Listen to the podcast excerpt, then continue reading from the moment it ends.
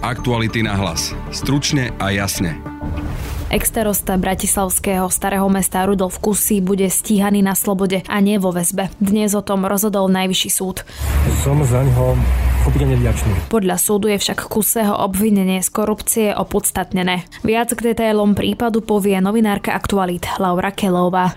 Z toho, čo sme dnes mohli navnímať na tom súde, je evidentné, že Rudolfa Kuseho v nejakom momente posledných dní alebo teda posledného obdobia monitorovali a z toho vlastne bol aj vypracovaný taký úradný záznam. Rudolf Kusy sa stretol s nejakou zrejme teda doposiaľ nestotožnenou ženou. V druhej téme podcastu sa pozrieme na vyšetrovanie špehovacej kauzy Pegasus, ktorý sa mohol zneužívať na diskreditáciu demokratických aktérov štátov únie. Špehovací škandál sa prevalil v lete 2021 a jeho vyšetrovaním sa zaoberá Európsky výbor PEGA. Ako sa mal tento sledovací software údajne zneužívať členskými krajinami únie, sme sa pýtali člena výboru a europoslanca za spolu Vladimíra Bilčíka. To, čo chceme spraviť aj v tomto výbore je dať dokopy sériu veľmi konkrétnych odporúčaní, akým spôsobom vlastne by členské štáty mali upraviť svoje právne prostredie, tak aby e, vlastne zamedzili zneužitiu takýchto technológií. Práve počúvate podcast Aktuality na hlas, ktorý pripravili Denisa Hopková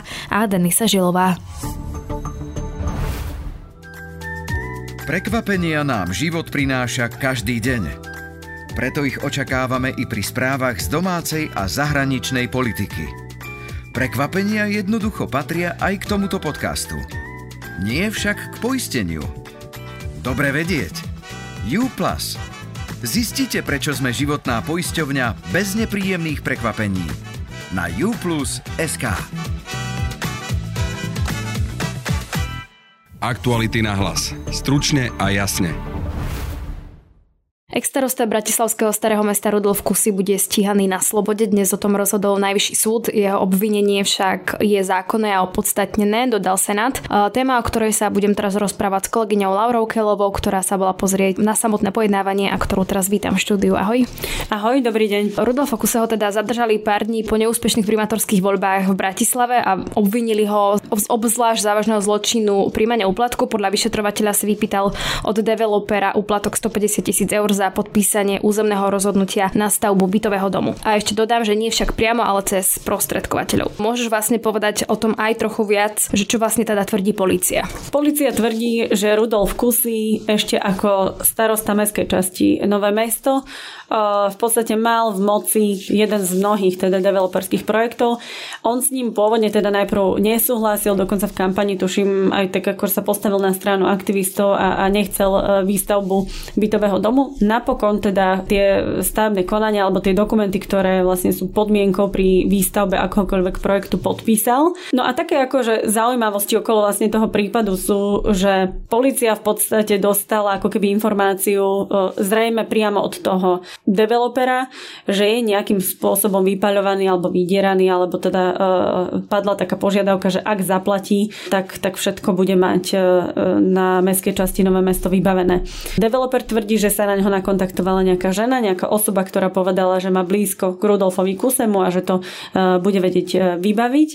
A ona tam teda hovorila o sume 220 tisíc eur.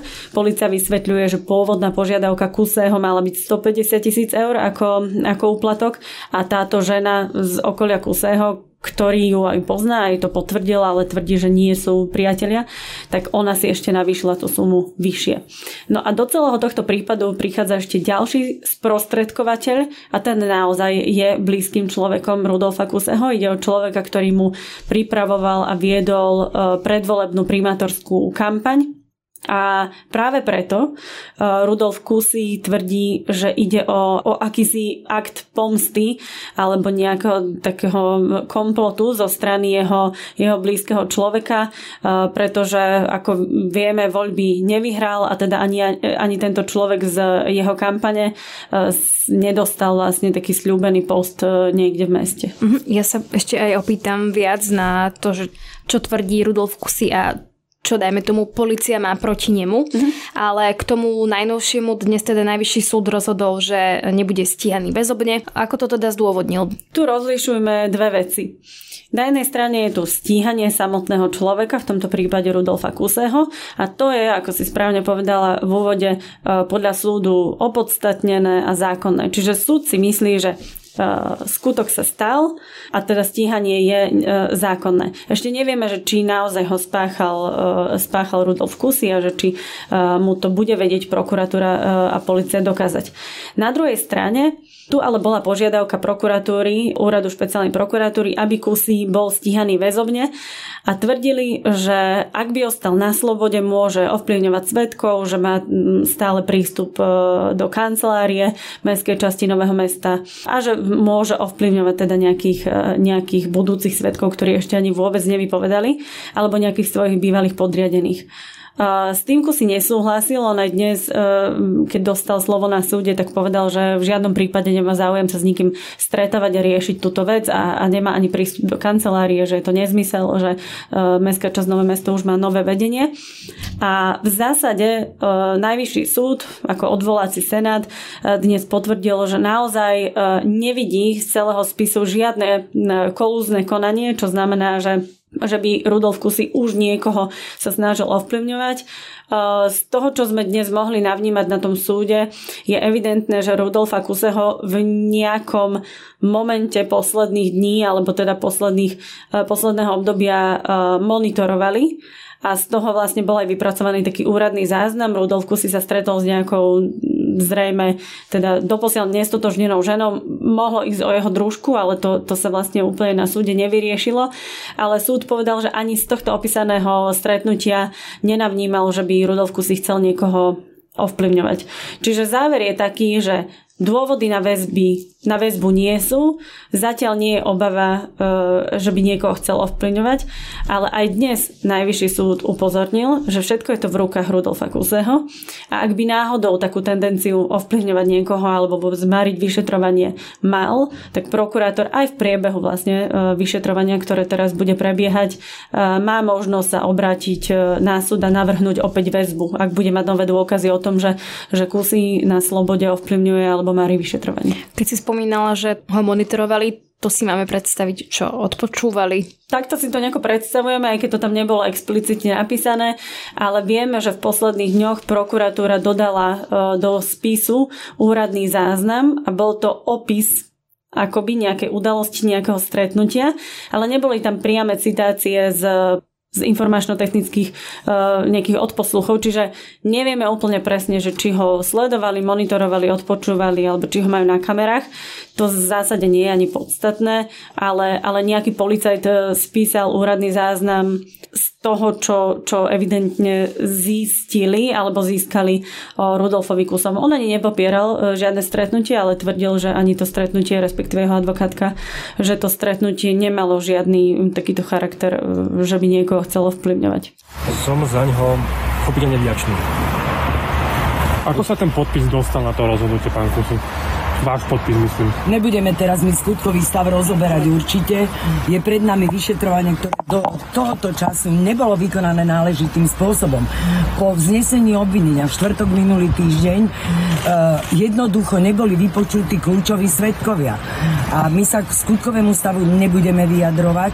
To hovorím úplne zodpovedne až potom, keď budú vykonané ťažiskové dôkazy, potom ich vyhodnotíme a predložíme aj zástupcom médií stanovisko. Uh, pokiaľ ide rozhodnutie e, Senátu Najvyššieho súdu, je absolútne odôvodnené, spravodlivé, so zreteľom e, na skutočnosť, že sme oboznámení s celkovým spisovým materiálom a že jednoducho nielen, že dôvody väzby nie sú tu, ale v úvodnej fáze vyšetrovania ani neboli produkované tie dokazy, ktoré po vznesení obvinenia nevyhnutne mali byť vykonané. Rudolfku si tvrdí, že je nevinný. Aké sú teda argumenty tej policie? Že čo všetko proti nemu e, má, že aké sú dôkazy, kto teda svedčí a podobne. Tak e, začnem úplne ako keby od začiatku. To všetko, ako keby to, to To korupčné konanie malo uh, začať niekedy na jeseň tohto roka, keď už v podstate vrcholila aj, aj predvolebná kampaň a Rudolf Kusy hovorí, že, že vlastne celú energiu celého človeka vkladal práve do tejto primátorskej uh, kampane. No a v tom čase údajne teda uh, developerovi prišla požiadavka, že, že ak zaplatí, tak územné stavebné konanie bude zo strany starostu Rudolfa Kuseho podpísané a teda potvrdené. To bola jeseň 2022, no a keď už vrcholila kampaň, tak e, v podstate policia tvrdí, že došlo k antedatovaniu tých podpísaných dokumentov a dokumenty, ktoré v skutočnosti Rudolf Kusy podpisoval podľa policie v novembri, tak nesú na sebe dátum zo septembra 2022, čiže to je prvý problém. Druhý je, že tie dokumenty e, o, o výstavbe, alebo teda to, to územné a stavebné konanie, uh, tak, tak tieto dokumenty dostal do rúk práve šéf uh, Kuseho kampane a ten ich mal ďalej posúvať uh, tomu developerovi. Eh, čo teda policia považuje za tiež neštandardné. Kusik sa k tomu už aj vyjadril pred súdom prvého stupňa a povedal, že to bolo naozaj asi z jeho strany chybou, že nemal dávať takéto dokumenty osobám, ktoré nimi nemajú disponovať, ale vyhovaral sa teda na to, že bol prepracovaný a, a unavený z kampane a že jednoducho, že to bolo jeho akože ľudské zlyhanie, ale opäť popiera, že by za toto mal zobrať peniaze. No a policia tvrdí, že, že má teda aj informácie o tej sprostredkovateľke, ktorá mala e, s tým, s tým šéfom kampane nejakým spôsobom spolupracovať a mala byť priamo tou osobou, ktorá sa nakontaktovala na toho developera. Ani šéf kampane, a ani tá sprostredkovateľka nie sú momentálne obvinení, pretože spolupracujú s policiou. Oni sa priznávajú, oni policii opísali vlastne ten korupčný mechanizmus a rozdiel je len v tom, že kým oni dvaja tvrdia, že, že Kusy bol zapojený do tohto korupčného mechanizmu, že uh, myslím, že na kalkulačku alebo na papieriku ukazoval sumu, uh, za ktorú je ochotný to podpísať, tak Kusy tvrdí, že to je vlastne komplot proti nemu. Má to nejakú logiku ten argument jeho? To uvidíme, ako, ako vlastne bude sa vyvíjať to vyšetrovanie. Samozrejme, my musíme pripustiť všetky verzie, teda aj verziu, že Rudolf Kusy uh, je naozaj nevinný, že si peniaze nepýtal a že v jeho mene si niekto pýtal peniaze aj takéto prípady na Slovensku eh, a myslím si, že aj vo svete eh, sú. Uvidíme, že či to bude aj tento. Eh, na druhej strane Kusy sám priznáva, že na začiatku s tým projektom naozaj nesúhlasil, ale v čase vrcholiacej kampane sa dozvedel, že tento developer chce na ňo podať trestné oznámenie za to, že nechce podpísať vlastne túto výstavu a bál sa akéhosi zlého renome alebo zlej reklamy e, zo strany tohto vlastne developera a vôbec akože zo strany, ako by to asi, asi medializovali e, nejaký, nejaké médiá. Čiže to, že aká bola skutočná motivácia, že Kusy zmenil názor a na poslednú chvíľu, alebo teda odrazu, asi lepší výraz, odrazu podpísal nejaké dokumenty, ktoré predtým podpísať nechcel, tak e, túto celú motiváciu, respektíve skutočne, e, skutočnosti, ktoré sú za tým, musí dokázať policia. Lebo opakujem, policia je tá, ktorá vzniesla obvinenie Kusemu a nie Kusy sa má vyviňovať, respektíve akože dokázať svoju nevinu, ale policia a prokurátora budú musieť dokázať, e, že majú pravdu.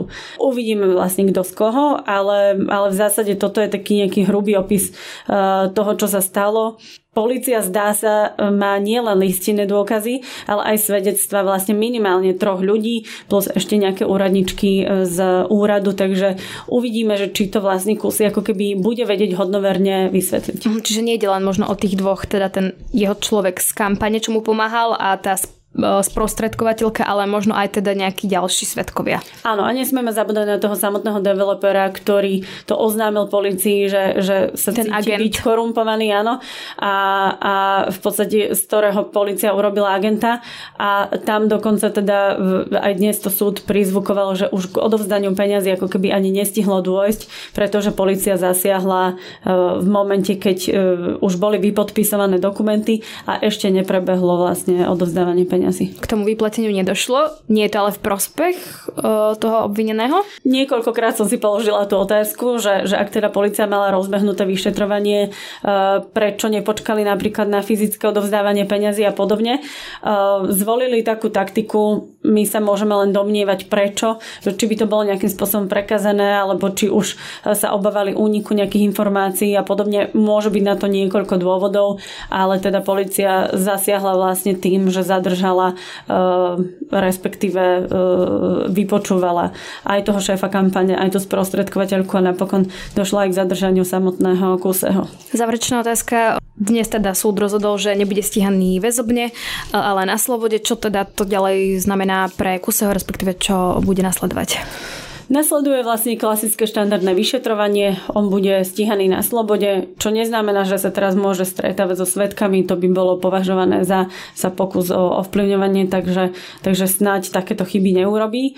Uh, no a obhajkyňa Eva Mišiková upozornila dnes niekoľkokrát, že uh, od minulého týždňa neboli vy, uh, vypočuté kľúčové osoby, nevieme, ako postupuje policia, aký má harmonogram, kedy koho chce e, vypočúvať a, a či už nejakým spôsobom e, kusy vypovedal pred policiou, lebo prvýkrát po zadržaní to odmietol, povedal, že na neverí, uh, takže vypovedal prvýkrát až pred súdom. Uvidíme, že či sa tejto možnosti bude chcieť chopiť teraz, keď sa možno trochu upokojil a, a ostáva na slobode. Ďakujem pekne toľko teda investigatívna novinárka a kolegyňa Laura Kelová. Ďakujem, do počutia. Aktuality na hlas. Stručne a jasne.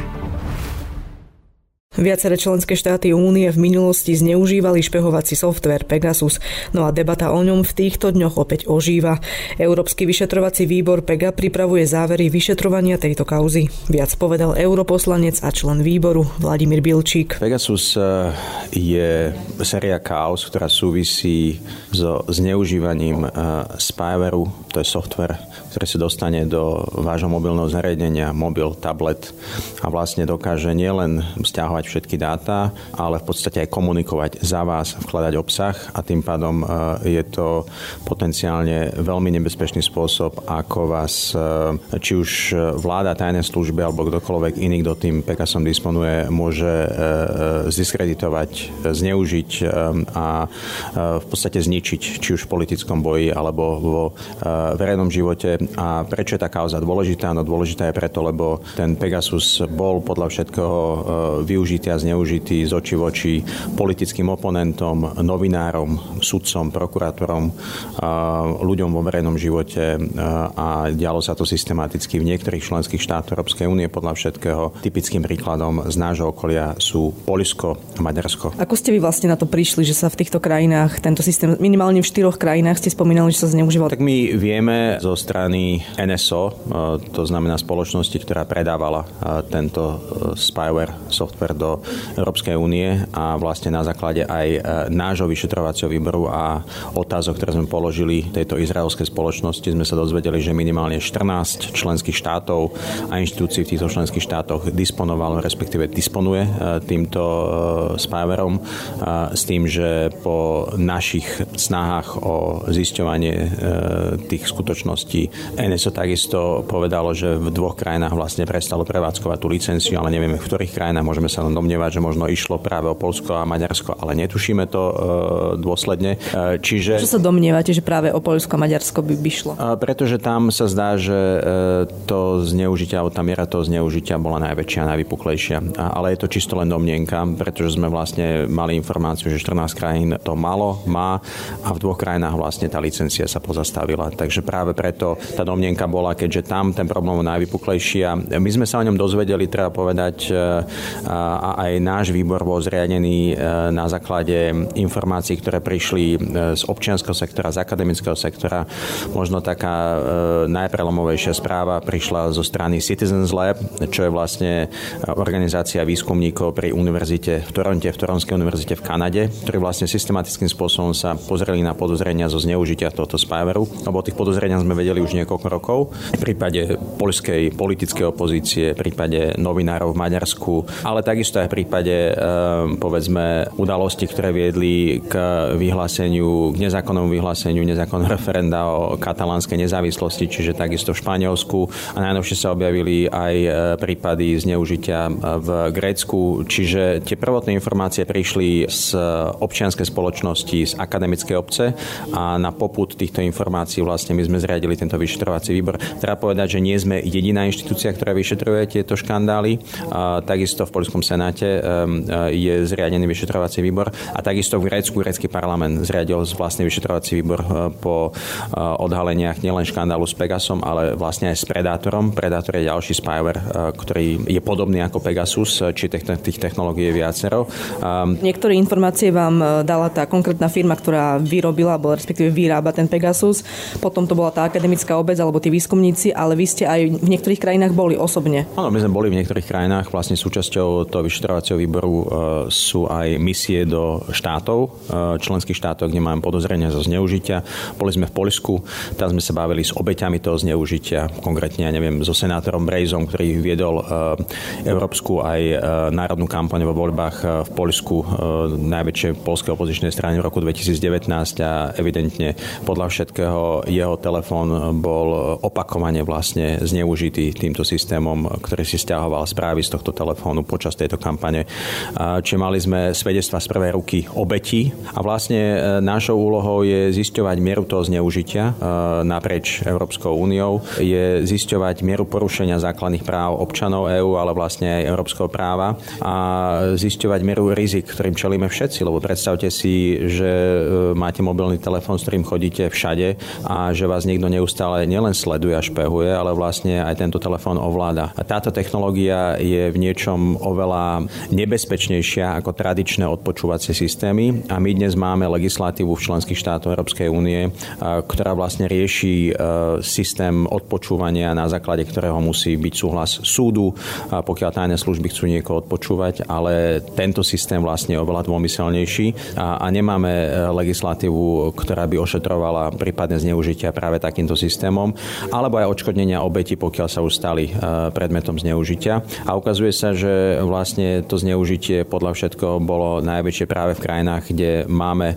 a sledujeme aj systémové problémy s fungovaním demokracie a vlastne kontroly bezpečnostných zložiek a spravodlivosti. Ako na to ten konkrétny opozičný politik v Polsku prišiel? No, došlo sa na to nepriamo, takým spôsobom, že zrazu e, tá komunikácia z jeho mobilného telefónu, vrátane jeho SMS-iek sa objavili v spravodajstve štátnej televízie. A tam už ako keby vznikli otázky, odkiaľ jednoducho disponujú novinári takýmito informáciami a tam sa začali rozkladať tie prvé čriepky tej celej mozaiky, potom samozrejme sa do toho zapojili aj ľudia, ktorí vlastne sa bližšie pozreli na zneužitia takýchto technológií, vrátane teda aj výskumníkov zo Citizens Lab, ale aj ďalších organizácií.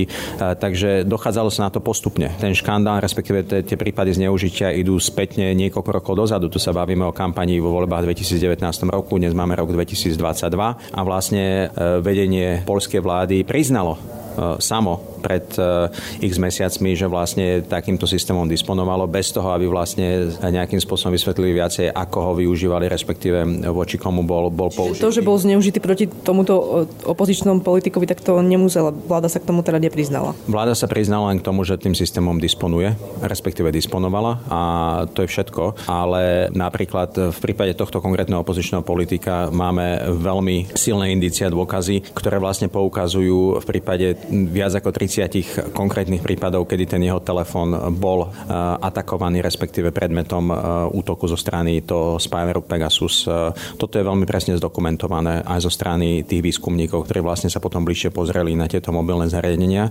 Takže z môjho pohľadu aj na základe toho, že som strávil na misii v Polsku niekoľko dní a mali sme tam diskusiu s obeťami tohto sledovania, ale aj s ľuďmi, ktorí vlastne sa venujú systému fungovania tajných služieb, spravodlivosti, povedzme aj s auditormi z Najvyššieho auditorského úradu v Polsku, čo je niečo také ako náš najvyšší kontrolný úrad, ktorí vlastne zistili spôsob, ako sa tento systém obstarával, z akých peňazí v rámci Polska, tak si myslím, že tie indície v tomto prípade sú, sú veľmi, veľmi silné, že naozaj tu došlo k zneužitiu tohto systému voči opozičnému politikovi konkrétnemu, ale voči, voči viacerým, viacerým ľuďom zo strany prokuratúry. Tam, tam sú aj ďalší ľudia, ktorí vlastne boli predmetom takýchto útokov, vrátane aj práv právneho zástupcu šéfa bývalého, bývalého dvojnásobného polského premiéra, dnešného šéfa polskej opozície Donalda Tuska, ale napríklad aj prokurátorky Vžošek, ktorá je taká ako keby najvýraznejšia postava v rámci tej prokuratúry, ktorá začala vyšetrovať možné zneužitie, respektíve možný škandál s prípravou tzv. obálkových prezidentských volieb v roku 2020 počas pandémie. Čiže v momente, keď niekto sa snažil nejakým spôsobom poukazovať na prešlapy vládnej moci, tak sú tu veľmi silné podozrenia, že práve ich mobilné telefóny a ďalšie mobilné zariadenia boli napadnuté zo strany, zo strany Pegasom. Ako môže proti tomu Európska únia zasiahnuť? Práve tým, že dáme na stôl fakty. Práve tým, že máme tento vyšetrovací výbor, práve tým, že odhalíme, pomôžeme odhaliť to, čo sa naozaj dialo. To je jedna vec. A druhá vec je takisto, lebo toto nie je vec konkrétnej krajiny, len toto je vec aj toho spoločného európskeho priestoru, pretože ten Pegasus môže fungovať aj cezhranične, môže byť zneužitý aj e, voči akémukoľvek občanovi Európskej únie. Polskí občania sú občanmi Európskej únie tak ako kdokoľvek iný. Sú tam politici, ktorí vlastne sedia e, takisto e, v Rade EÚ. Máme indicie, že boli tu pokusy o útok na mobilné zariadenie komisára pre spravodlivosť, komisára Reindersa zo do okolností, ktorý sa mohol odohrať práve aj v čase, keď bol na návštevu v Varšave mimochodom. Čiže máme tu viacero takých indicií, kde naozaj sa to dotýka um, aj tej, tej dimenzie uh, toho uh, európskeho kontextu. To, čo chceme spraviť aj v tomto výbore, je dať uh, dokopy sériu veľmi konkrétnych odporúčaní, akým spôsobom vlastne by členské štáty mali upraviť svoje právne prostredie, tak aby vlastne zamedzili zneužitiu takýchto technológií. Ja si myslím, že takéto technológie nevieme dnes postaviť mimo zákon reálne, ale potrebujeme mať oveľa viac poistiek na to, aby ľudia sa vedeli brániť, pokiaľ sa stanú obeťou takéhoto zneužitia a takisto, aby tajné služby a bezpečnostné zložky takýto typ spáveru nevyužívali svojvoľne. Čo by ste vy navrhli, ako by mali byť tieto krajiny potrestané zo strany Európskej únie, napríklad v prípade Polska alebo Maďarska? Tak takto, v prípade Polska a Maďarska dnes už máme diskusiu o tom, že sú tam podozrenia, respektíve problémy s fungovaním princípov právneho štátu a to je naviazané najmä na diskusiu o tom, za akých podmienok môžeme uvoľniť e, spoločné európske prostriedky z rozpočtu EÚ, či už na plán obnovy alebo klasické eurofondy. Ale myslím si, že tu je hlavne dôležité, aby sme pomohli tým, tým krajinám. Naozaj nikto nechce trestať. Myslím si, že je dôležité zjednať nápravu. Európsky priestor je priestorom demokracie a ochrany základných ľudských práv a slobod. A našim mandátom je vlastne upozorniť na systémové, ale systematické hrozby pre e, zneužitie vlastne e, aj takýchto technológií na potieranie tých základných slobod a základných práv. A práve e, tu vidím e, priestor na to, aby vlastne ten dialog s krajinami, kde dochádza k takýmto problémom, sa rozšíril. Je dobré, ak e, zo strany Európskeho parlamentu vyjde správa, ktorá naozaj poukáže na to naprieč Európskou úniou. Tu nejde o Polsko a Maďarsko, tu nejde len o Poliakov a Maďarov. Tu naozaj ide o to, že chceme žiť v prostredí, kde máme jasnú mieru kontroly nad našimi základnými právami a slobodami, vieme chrániť a zároveň máme mieru kontroly nad e, zložkami bezpečnosti a spravodlivosti. A to žiaľ dnes nie je v takej miere, ako, ako by to malo byť. A je pravda, že toto nevieme zákonne regulovať plošne z Európskej únie, ale potrebujeme na základe tej európskej správy e, vyslať jasný signál voči členským štátom, že členské štáty to musia riešiť. Dobrou správou je, že v Polsku na úrovni Senátu máme vyšetrovací výbor, bolo by fajn, aby bol podobný vyšetrovací výbor zriadený na úrovni Sejmu, ktorý má oveľa väčšie právomoci, e, čiže dolnej komory parlamentu. E, máme vyšetrovací výbor v Grécku, máme dnes e, veľkú diskusiu o tom, akým spôsobom tento systém bol využívaný v Španielsku. Kedy ale môžeme očakávať tie závery? Závery môžeme očakávať na jar budúceho roku. Budeme hlasovať o našich zisteniach vo výbore PEGA. Predpokladám, že niekedy v máji budúceho roku. A to, čo bude dôležitým dokumentom z Európskeho parlamentu, to bude rezolúcia so súborom odporúčanie, čo robiť na úrovni členských štátov Európskej inštitúcií. Tu očakávam v júni 2023. Dovtedy naozaj pracujeme, zbierame ďalšie dáta, ďalšie zistenia. Ale máte už pracovnú verziu a spomínali ste aj, že teda na konkrétnych záveroch sa nejako neviete dohodnúť s ostatnými e, členmi toho vyšetrovacieho výboru, tak v čom je problém? Ja si myslím, že tu si naozaj potrebujeme e, povedať, že Európsky parlament je seriózna inštitúcia a potrebuje mať serióznu správu. To znamená, že veľa vecí v tom návrhu e, tej správy, o ktorej budeme diskutovať, mať politickú diskusiu, naozaj pomenúva veľmi závažné podozrenia a my si potrebujeme ujasniť, čo sú fakty, čo sú tvrdé fakty, čo naozaj vieme a čo sú domnienky a čo sú naše závery. A toto si myslím, že bude veľkou súčasťou snahy o tú lepšiu a dôveryhodnejšiu správu. Lebo sú to citlivé veci. Ak pokiaľ chceme na niekoho ukázať prstom, potrebujeme si naozaj istý, byť istý, že, že ten problém je, je reálny a skutočný a máme na, to dostatok dôkazov. A pohybujeme sa e, v téme, kde pokiaľ sa spoliehame na verejne dostupné zdroje, tak samozrejme máme isté obmedzené penzum informácií, pretože tajné služby s nami nebudú zdieľať e, tajné informácie. Takže v tomto by som bol ostražitý. E, ja si myslím, že môžeme mať dobrú správu, ale tá správa musí mať aj reálnu ambíciu, ktorá je tu v súlade s mandátom. To znamená, poďme zistiť, aká je miera problému, aká je miera rizik, aká je miera ohrozenia, kto všetko bol predmetom tohto zneužitia, ale nerobme z toho závery nad rámec existujúcich faktov a tam si myslím, že musíme byť naozaj dôslední, aby Európsky parlament e, mal serióznu správu a potom aj seriózne odporúčania. Ďakujem za rozhovor. Ďakujem vám pekne. Na podcaste spolupracovali Laura Kielová, Matej Ohrablo a Denisa Žilová. Od mikrofónu sa lúči a pekný deň želá Denisa Hopková. Aktuality na hlas. Stručne a jasne.